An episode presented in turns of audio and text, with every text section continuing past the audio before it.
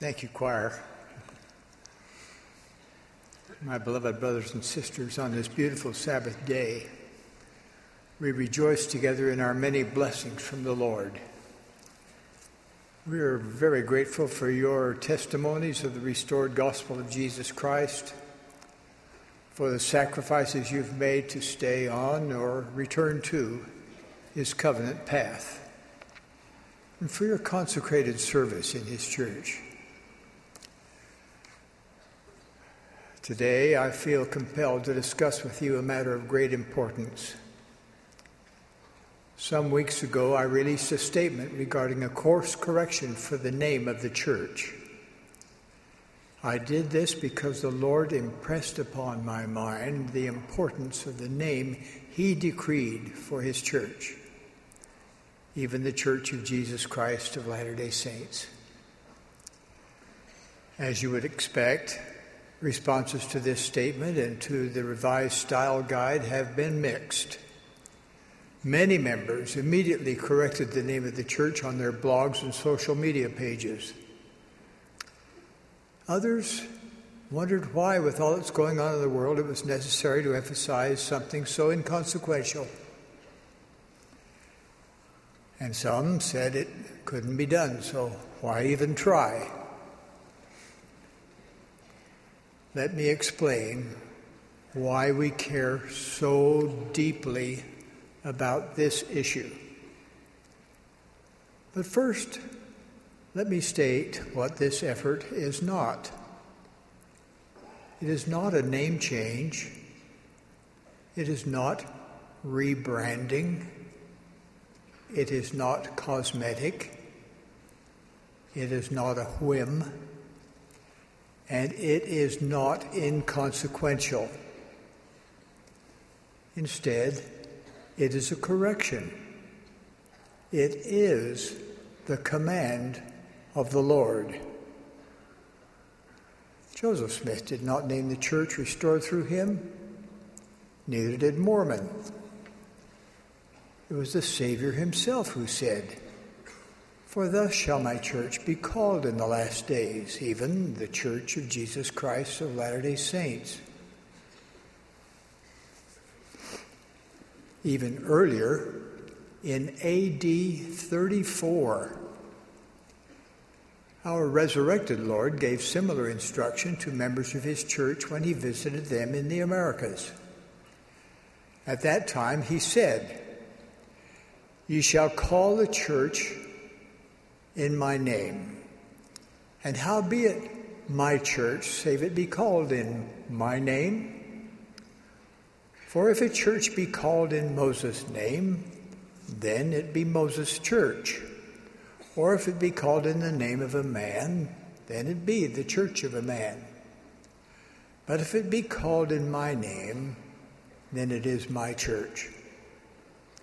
Thus, the name of the church is not negotiable. When the Savior clearly states what the name of his church should be, and even precedes his declaration with, Thus shall my church be called, he's serious. And if we allow nicknames to be used or adopt or even sponsor those nicknames ourselves, he is offended. What's in a name? Or in this case, a nickname? When it comes to nicknames of the church, such as LDS Church, the Mormon Church, or the Church of the Latter day Saints, the most glaring omission is the absence of the Savior's name.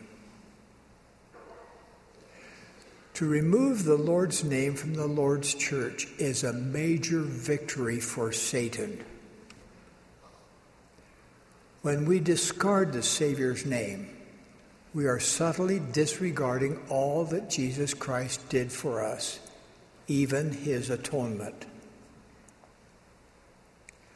Consider this from his perspective. Premortally, he was Jehovah God of the Old Testament. Under the direction of his Father, he was the creator of this and other worlds. He chose to submit to the will of his Father and do something for all of God's children that no one else could do. Condescending to come to earth as the only begotten of the Father in the flesh, he was brutally reviled, mocked, spit upon, and scourged. In the Garden of Gethsemane, our Savior took upon himself every pain, every sin, and all of the anguish and suffering ever experienced by you and me and by everyone that has ever or will ever live. Under the weight of that excruciating burden, he bled from every pore all of this suffering was intensified as he was cruelly crucified on Calvary's cross. Through these excruciating experiences and his subsequent resurrection, his infinite atonement, he granted immortality to all and ransomed each one of us from the effects of sin on condition of our repentance. Following the Savior's resurrection and the death of his apostles, the world plunged into centuries of darkness. Then, in the year 1820, God the Father and his Son Jesus Christ appeared to the prophet Joseph Smith to initiate the restoration of the Lord's church.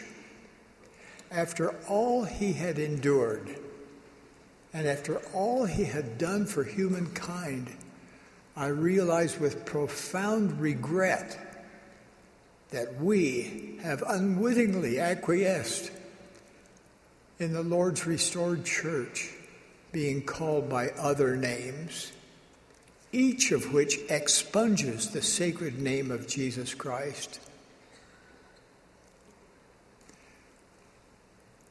Every Sunday, as we partake worthily of the sacrament, we make anew our sacred promise to our Heavenly Father that we are willing to take upon us the name of His Son, Jesus Christ. We promise to follow Him, repent, keep His commandments, and always remember Him. When we omit His name from His church, we are inadvertently removing Him as the central focus of our lives. Taking the Savior's name upon us includes declaring and witnessing to others through our actions and our words that Jesus is the Christ. Have we been so afraid to offend someone who called us Mormons that we have failed to defend the Savior himself, to stand up for him even in the name by which his church is called? If we as a people and as individuals are to have access to the power of the atonement of Jesus Christ, to cleanse and heal us, to strengthen and magnify us, and ultimately to exalt us, we must clearly acknowledge Him as the source of that power. We can begin by calling His church by the name He decreed.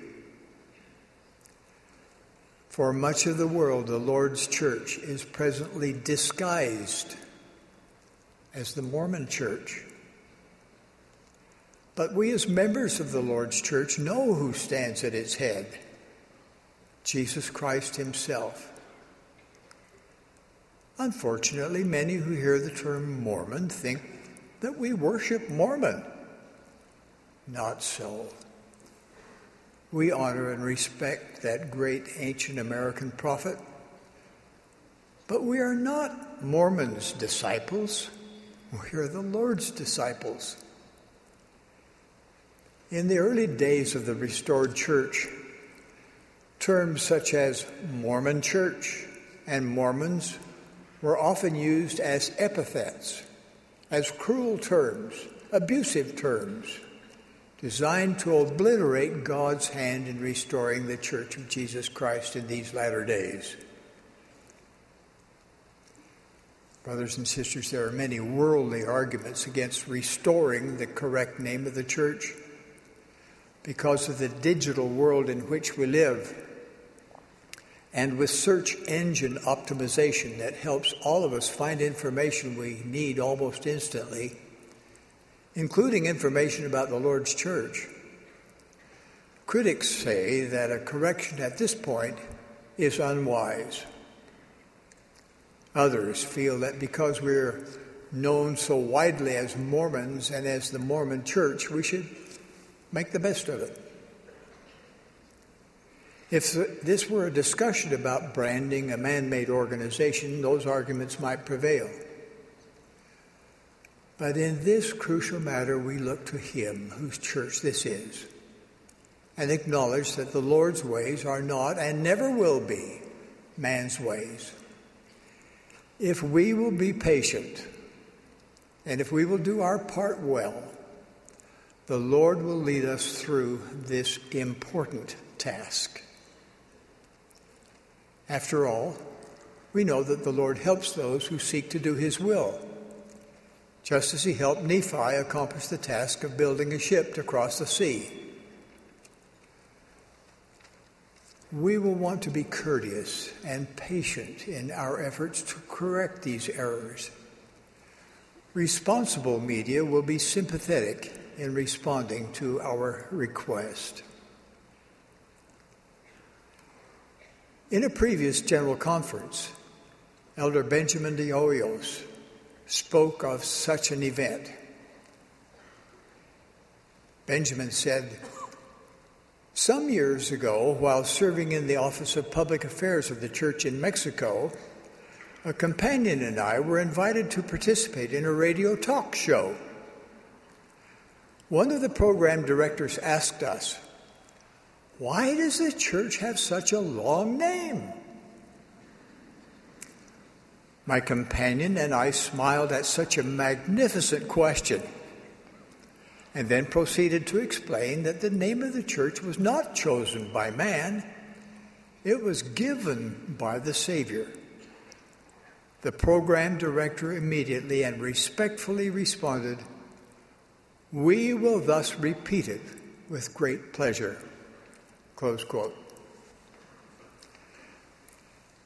Well, that report uh, provides a pattern. One by one, our best efforts as individuals will be required to correct errors that have crept in through the years. The rest of the world may or may not follow our lead in calling us by the correct name. But it is disingenuous for us to be frustrated if most of the world calls the church and its members by the wrong names if we do the same. Our revised style guide is helpful.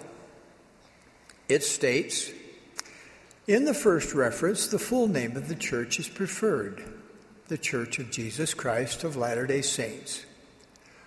When a shortened second reference is needed, the terms the church or the Church of Jesus Christ are encouraged. The restored Church of Jesus Christ is also accurate and encouraged. Now, if someone should ask, Are you a Mormon? You could reply, If you're asking if I am a member of the Church of Jesus Christ of Latter day Saints, Yes, I am. If someone asks, Are you a Latter day Saint? You might respond, Yes, I am. I believe in Jesus Christ and am a member of his restored church. My dear brothers and sisters, I promise that if we will do our best to restore the correct name of the Lord's church, he whose church this is will pour down his power and blessings upon the heads of the Latter day Saints, the likes of which we have never seen. We will have the knowledge and power of God to help us take the blessings of the restored gospel of Jesus Christ to every nation, kindred, tongue, and people, and to prepare the world for the second coming of the Lord. So, what's in a name? When it comes to the name of the Lord's church, the answer is everything. Jesus Christ directed us to call the church by his name because it is his church filled with his power. I know that God lives. Jesus is the Christ. He leads his church today. I so testify in the sacred name of Jesus Christ. Amen.